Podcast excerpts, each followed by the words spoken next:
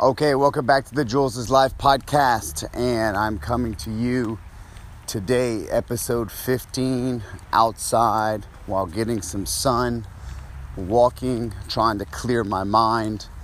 I think today is a great time for a podcast. I know I haven't made any in a while, simply for the fact that I've been trying to determine more on the the aspect of the podcast, what my what the end game is, what's the, the point of the podcast. And while driving back from my competition last night, I realized that the the point of the podcast is simply the same thing I named it, Jules is Life. This is my life. It's the things that I deal with. Uh, it's not really a a certain topic. It's not really just strength training, and it's not really just uh, nutrition, and it's really not just jiu-jitsu. It's my point of view on all those aspects, because this is the life I live. And you're basically tuning in to an ongoing story, a soap opera of my actual life. This is my reality. You know, I'm not trying to make certain things up, and I'm not trying to find certain topics that basically everyone has already done and regurgitate them over and over. So I'm pretty much going to just say what's on my mind. A lot of times it's going to be maybe five or ten minutes, and some may be longer. Some might be really, really long on certain stories that they want to hear about in the past, like how I made it to the U F C, things like that. So today's episode is the agony of defeat and dealing with it, because I am extremely a sore loser. So I don't know if anyone out there is like that. I'm a very sore loser. I take winning extremely serious. I accept the fact that I'm just not special. That's kind of something that's resonated with me for quite some time in the past couple of years. And, you know, I'm one of those people in, of a big believer of mindset, you know, and mind power and all this other mumbo jumbo hocus pocus shit.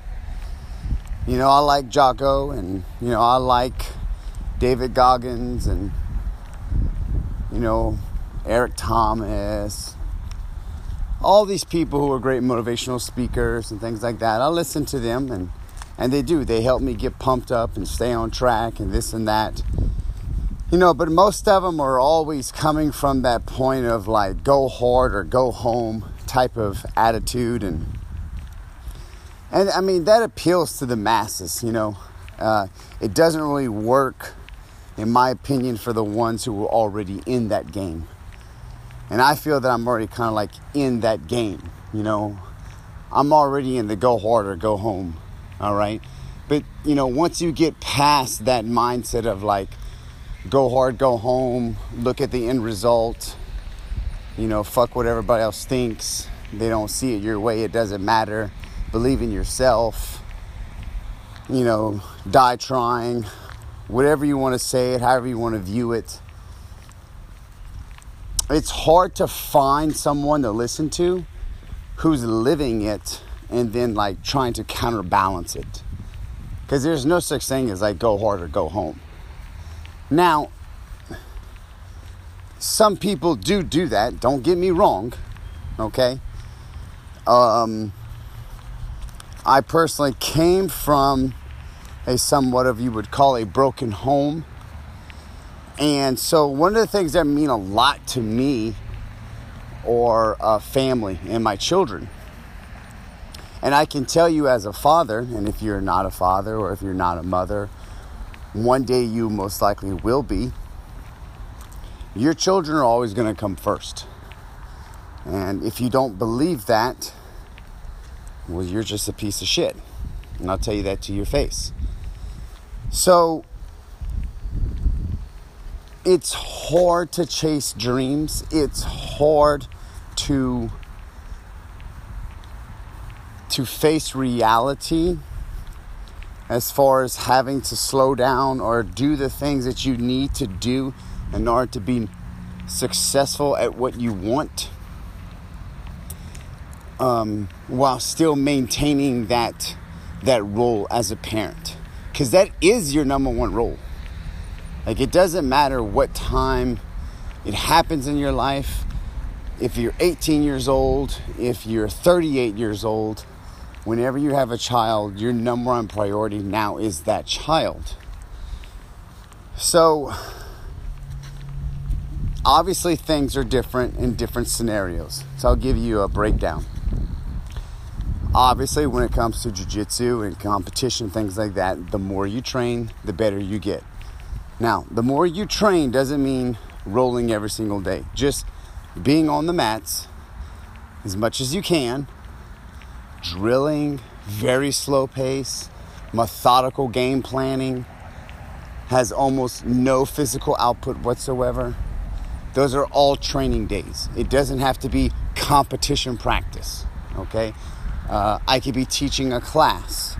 Anything that keeps me in the game, keeps my mind on the task. I'm constantly sharpening the irons. That's being in the game. Well, there's a lot of people I look up to and I'm like, oh, God, man. You know, they're getting better and, God, man, so much better than me. And, oh, man, God. And... you know, I get frustrated. I'm like, I don't understand how they're making so much more progress, and, you know, this and that. And, and I, I'm not, like, jealous.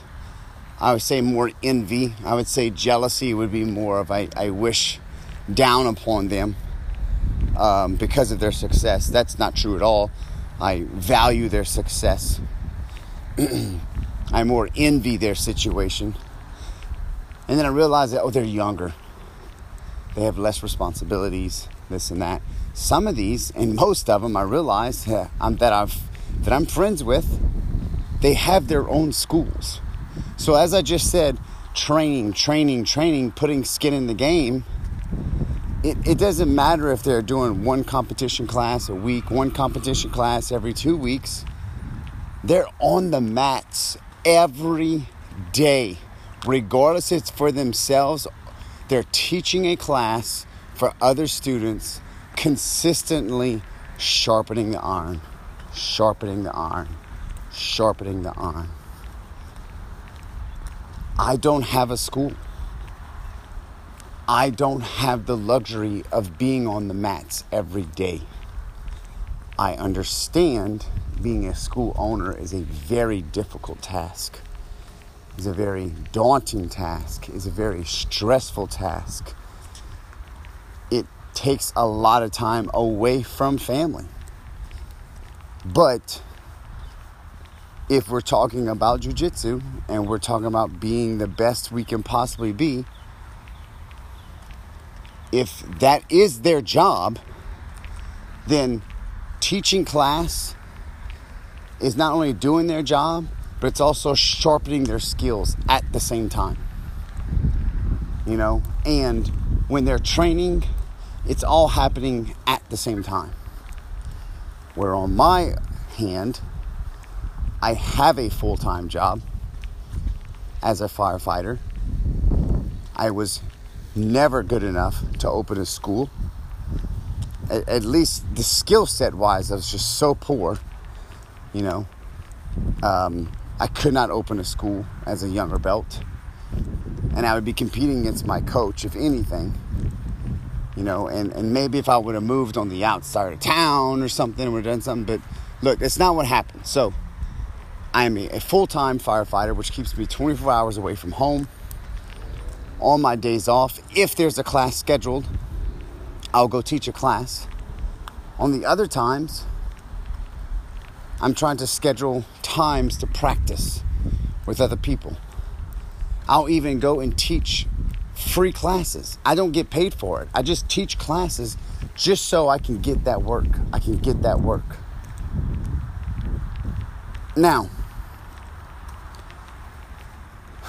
as time goes on, a lot of these people I see, really good guys, you know, we all grow up, and some of them just moved away and started their own schools. A lot of them did, you know, and some of them just kind of moved on, and in life in general, just had to go train somewhere else, something like that. So a lot of the high-level competitors or teammates that were constantly banging out tournaments in the lower ranks with me when we were coming up are gone. So even as I go back and train, I still don't even have that high level to work with. So when you're trying to manage your time, it becomes more difficult to sharpen that iron, because now even their time on the mats are not with that higher level. When you're a lower level belt, it it doesn't really matter. You know, anytime you can be with a higher belt, that's great. And everybody is worth something. But when you're at the high level, like me as a black belt, it you you don't realize how much you struggle when your consistent training partners have become purple and under. Until you get into competition and you match up with someone else and you realize, oh, here's someone with some skill set. Because you're not constantly sharpening that iron with that skill set. Now, I don't want to say that's that's not an excuse. That's, that's not an excuse. That's just reality for some people. In my situation, it has become a, a giant reality. The last two years of high caliber teammate drop-off has been very high. And that's just life in general. And it's one of the concerns I've always had, because I knew, being a forty-four years old, I'm down there training with guys who were eighteen, twenty-one, twenty-seven, you know, who want to be the next up and coming killers, and that's fine. But it's getting harder to even put time into the training because of the children growing up. So it becomes more of a daunting task. It becomes even harder. Now, there's a lot of coulda, shoulda, wouldas. But one thing I can tell you is this. I could argue with my wife and go make some training classes at night. I'm sure I can make some, don't get me wrong. But is it worth it in the long run? Because I know deep down inside that even if I'm to win a world championship, everyone will tell you at the end, everyone, when they get to the end of the road, was it worth losing the time with the family for that one stance in glory? Now, this doesn't apply necessarily to gym owners, because gym owners, school owners, teachers, professors, that is their profession, so they're already there. They're already doing their job. All right, that would be different if I was at the fire station and we had a jiu-jitsu team and I was training at the fire station. You know, that that would be great. Then I would fall into the same category. But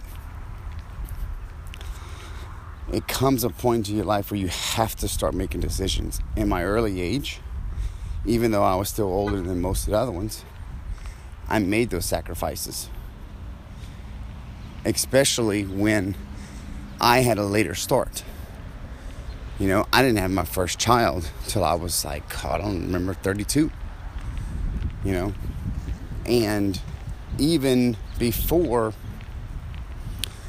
he was born, or hell, before he even made two, I mean, I was steady working the tournament circuit, you know, getting work in, things like that, sharpening the skills. But I could see that way back then at age thirty-four, that it's coming, you know, and then I have another child, and now I have another child, you know, and I would never take away the time I get to spend with my third child. I spend more time with my third child than I've ever spent with my first two kids. And I would never trade the time with her for the smiles she gives for any win or time on the mat. But as a competitor that constantly seeks self-betterment, it's really a hard pill to swallow, because everyone's time has an end, and you can see Father Time closing down. And why I talk about that, because in the agony of defeat, it, you can't help but wonder, why did I lose? And, you know, back to the Father Time aspect is, you know, I'll have people tell me like, oh, well, um, man, you know, so-and-so, he's fifty, he's fifty-one. You know, he is still competing and this and that. And I'm thinking to myself, like, oh, that's true, you know, like, you know, this sport doesn't end. I can keep going. But it seems like every single time, every time, actually, I get someone's name thrown at me about how they're in their fifties, they're still training, they're still competing. It never fails. They're still a school owner. They are still a gym owner. Their sole profession is teaching the martial arts. So the days I'm at work, I have nothing to do with martial arts except watching videos. And any martial art person who's in jiu-jitsu, who's in the grappling arts, will tell you, this ain't fucking karate. I don't have to sit there and do katas all day. Like, you need someone to get better. Period. Period. Watching videos, there's uh, that just helps me stay in the game, but I still have to go apply those techniques and tips and tricks the following day. I still need someone. So these are the things of the agony of defeat that go through my mind. My time is coming to the end. My time is coming to the end. And I'm accepting of that. As my children go older, they're more and more into more sports. I mean, I got two kids, and one's in jiu-jitsu, all right? But he's seven years old. Like, realistically, I can't really train with him. We play around a lot together. You know, my nine-year-old is in jiu-jitsu, but he plays football. He plays basketball. He plays baseball. You know, even if like they got of older age and they're self-sufficient, and I can go to practice, you know, once a week at night, you know, to make up for the times I couldn't go during the day or something like that. So I'm still averaging, you know, maybe say three or four sessions a week or something, if I can even do that anymore. That doesn't happen because my children are now in sports. I knew this was coming already. I already knew this was coming, and I knew as a father that's that's what's expected of me, to miss those those opportunities to train, because it's now their turn to shine in life. It's their turn to grow, and it's my responsibility to help them do that. So I'm talking about the agony of defeat because these are the things that flow through my mind every time I lose. Is it getting to the end? Am I going to end on a note like this? You get caught up in the the notion of go hard or go home. And like right now, you know, I'm walking, I'm getting, I'm staying in the sun, I'm trying to hit a a recovery type of workout, but I can't actually do anything. You know, I'm the type of person that like, okay, well, if I'm not training, then I'm working out instead. Like, I'm always doing something to better myself because I'm not good. I'm not good like the guys I came up with. You know, and when I look back at the guys I came up with, damn, dude, like, there's some pretty good superstars out there. They're like really good. Some have really made some serious names for themselves in the M M A world. Some have really made some names for themselves in the jiu-jitsu world. And I'm just fucking on the back burner, man. And that's okay. That's okay. I think that's why I'll always appeal to the old Los Angeles Raiders defensive lineman Lyle Alzado, because he always felt worthless too. And that's probably my biggest crutch is I, I, I feel worthless in everything I do. I feel like I'm not a good father. I feel like I'm not a good husband. I feel like I'm horrible at jiu-jitsu. And so all I can do is work, because I have no talent. I have no talent. And, you know, I always say that I'm going to die trying. I'd rather die trying and having fun than, than quitting. And that still is true. But, man, when you go through the ups and downs, you just wish for once you could get some sense of self-respect. You know, it's it's hard out there. It's hard being alone. You know, it's really hard being alone out there when you're a black belt facing other black belts by yourself. And, you know, you, you, you can't ask other guys. I can ask some of the younger guys. Like one guy, he would come with me to my other fights and he would corner me and he'd help me out because he was like my training partner. But he's another one that's now moved on and has a school, you know? Like he has another, he has a whole set of responsibilities. You, you can't ask someone who has a family, who's running the gym, managing the gym, owning the gym, taking care of the gym, taking care of other responsibilities for their families, to take time out of their day to drive across a couple of hours, across states, to come help you out for ten minutes.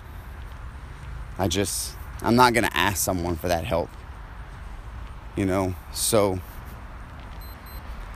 So be it. I mean, I'm going to die trying, but those are the things that go through your head. That's the things that go through my head.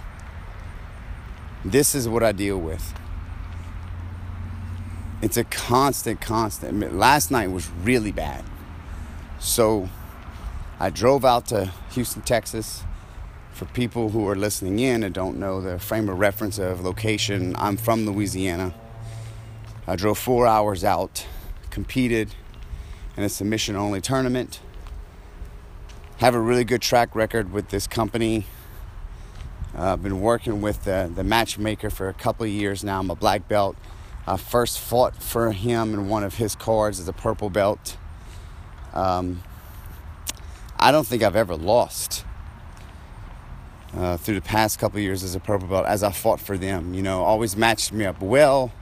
Good guys. Always had to fight for the win, and I did. But last night just didn't go in my favor. And it seems like every time I get really good at something, I, I lack on something else. And I was... I went for the takedown. He got frustrated. He tried to pull some type of guard. Uh, long story short, I ended up catching him in guard. Broke his posture down a little bit. As he kept his hands on his hips, I tried to keep his wrists pinned inside on my hips. But of course, every time I would do that, he would want to, you know, move his hands out. Basically, I was looking for a trap triangle. And then what I was going to go from there was, if the triangle was there, take it. If it wasn't, keep the wrists pinned inside the hips. Go for the, the bicep slicer uh, inside guard from the triangle position. Uh, I don't remember how we got out of it. I might have threw up another triangle or something. Any, I don't. I do know that we went to somehow to an armbar position. I don't know what happened. Uh, from there, I uh, hitchhiker escaped out, popped my elbow, got out, and uh, from there, pretty much after that, dominated because he kept rolling for like a leg lock or something, and I was able to always set in a lot of head and arms. Uh, which is a very finishing head and arm, or a, a, a dorse and Kimura Americanas. Like, those are my go-tos. But it seemed like every time I had the head and arm, I was always in a more of a mounted position, not that side mounted position. So what happens was, as I applied the pressure very slowly, methodically, over and over, multiple times, while holding the position, you know, I had his shoulder more rolled up inside the cheek, not the neck. And um, obviously, like, no matter, I mean, I, I applied some serious pressure. Like, I'm surprised. You could tell his adrenaline was pumping, and he's just, I could say, I, uh, he's uh, early forties maybe or something. He's an older guy. And I can always say this, like, people will always say, like, oh, man, the young guys are so athletic, and, you know, some are juiced up and this and that. But the older guys are fucking tough as nails. Like, tough as nails. So um, I put a good amount of ass to some of those chokes, and he still didn't tap. So obviously, I didn't want to fry out, and I second-guessed myself a few times. I knew I should have dismounted, but he was very good on moving. And what I mean by moving is he wasn't necessarily always escaping, but he was definitely trying to. So, you know, a lot of times people get in bad positions, and they hunker down, and they kind of lose hope. Well, even though he told me that he kind of lost hope because I, I, I blocked all his leg attacks, and I had him pinned for so long in such a bad area, um, he still never gave up. He kept moving. Now, his coach was very, very good. I mean, awesome coach. This guy's named Victor. Uh, never yelling, very calm speaking. Told him exactly what to do. You know, put your hand here, hip out there, this and that. So he's coached very, very well. Um, always knew what I was up to, this and that. Did get him into a top side mount control, which is another honey hole spot for me. Uh, but would not stop moving. Would not stop moving. Um, my attack sequence from there is pretty heavy, relied upon you honker in and holding your arms for dear life.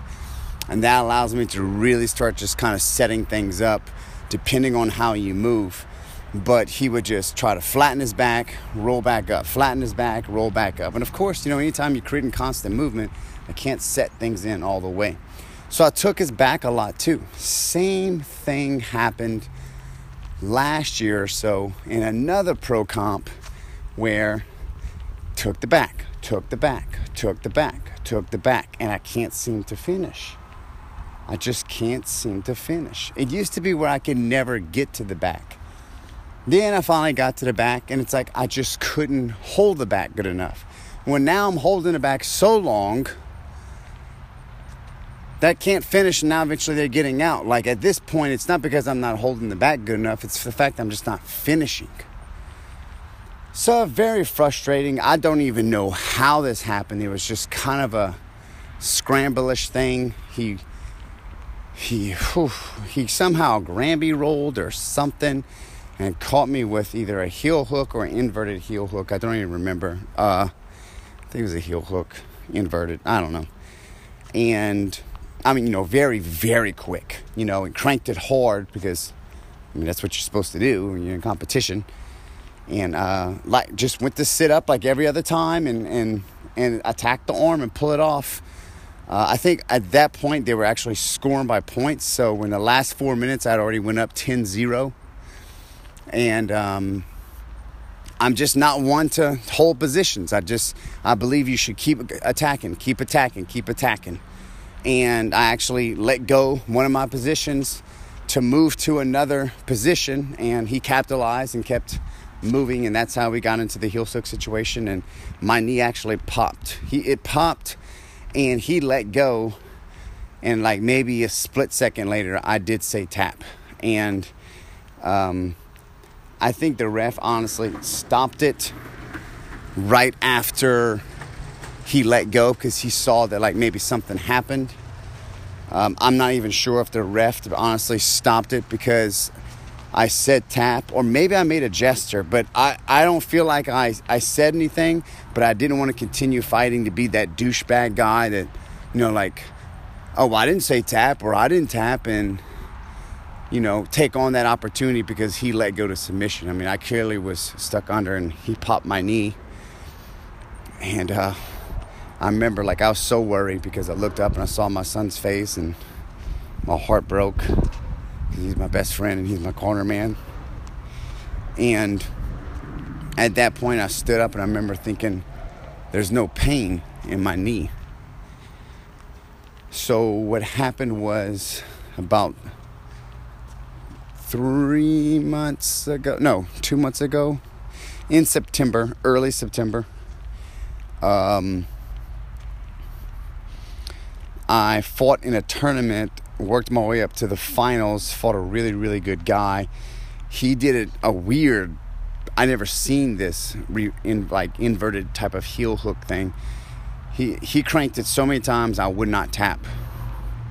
And uh, when I was done with the match and I was going home, my knee really began to swell, and that's when I realized I probably suffered either a meniscus tear or some type of A C L tear. It was it was pretty significant. It was bad. Um, now, not a severe tear, as like, like surgery type of thing, but it was jacked up. You know, I know better. I know my body. Something was wrong. So when my knee snapped in this fight, I was waiting for the, you know, the, the onset delay. A minute later, like, here comes the pain. You know, like, kind of one of those career-ending type of thing. Like, hey, man, you're old. So, you know, you're probably going to have to have surgery to repair it, type of thing. And, you know, they're going to do whatever they can to not get you to do jiu-jitsu anymore. And if you do, you're going to go back as a teacher, and you're probably not going to compete. And if you do, it's going to be years later. And by that point, your kids will probably be so heavily involved in sports. It, it's kind of your life is over feeling.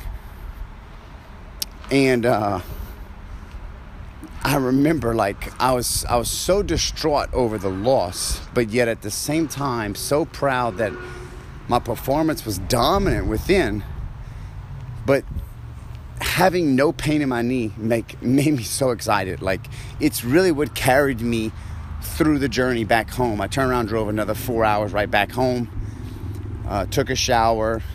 Me and my son got dressed, went to bed at two o'clock, got up at five o'clock, and came right back to the fire station. And that's why I'm, I'm working today. I'm a couple hours of sleep back at the fire station.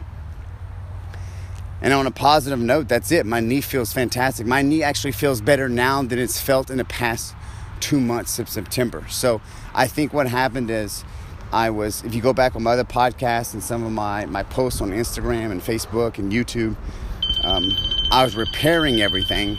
And um, obviously I did it right. I fixed it, you know.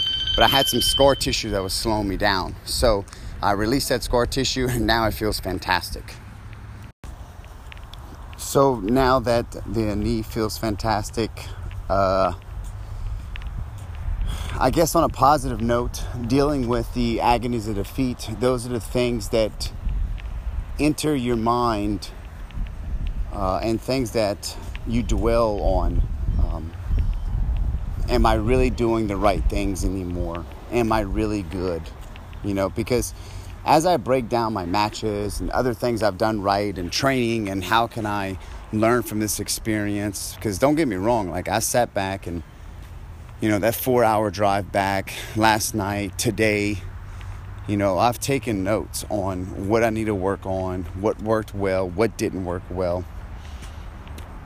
And it's pretty much the same thing. You just back on the grind, you know, regardless if you win or you lose, you're still on the grind, you know. And that's kind of what I've come to the realization uh, now by the end of the day, because naturally I go through a lot of different processes of of uh, dealing with the, the agony of defeat, and um, the ones like I've already said, you know, to you in the past thirty minutes, uh, the different reasons of why am I good? Why am I not good? Why can I get better?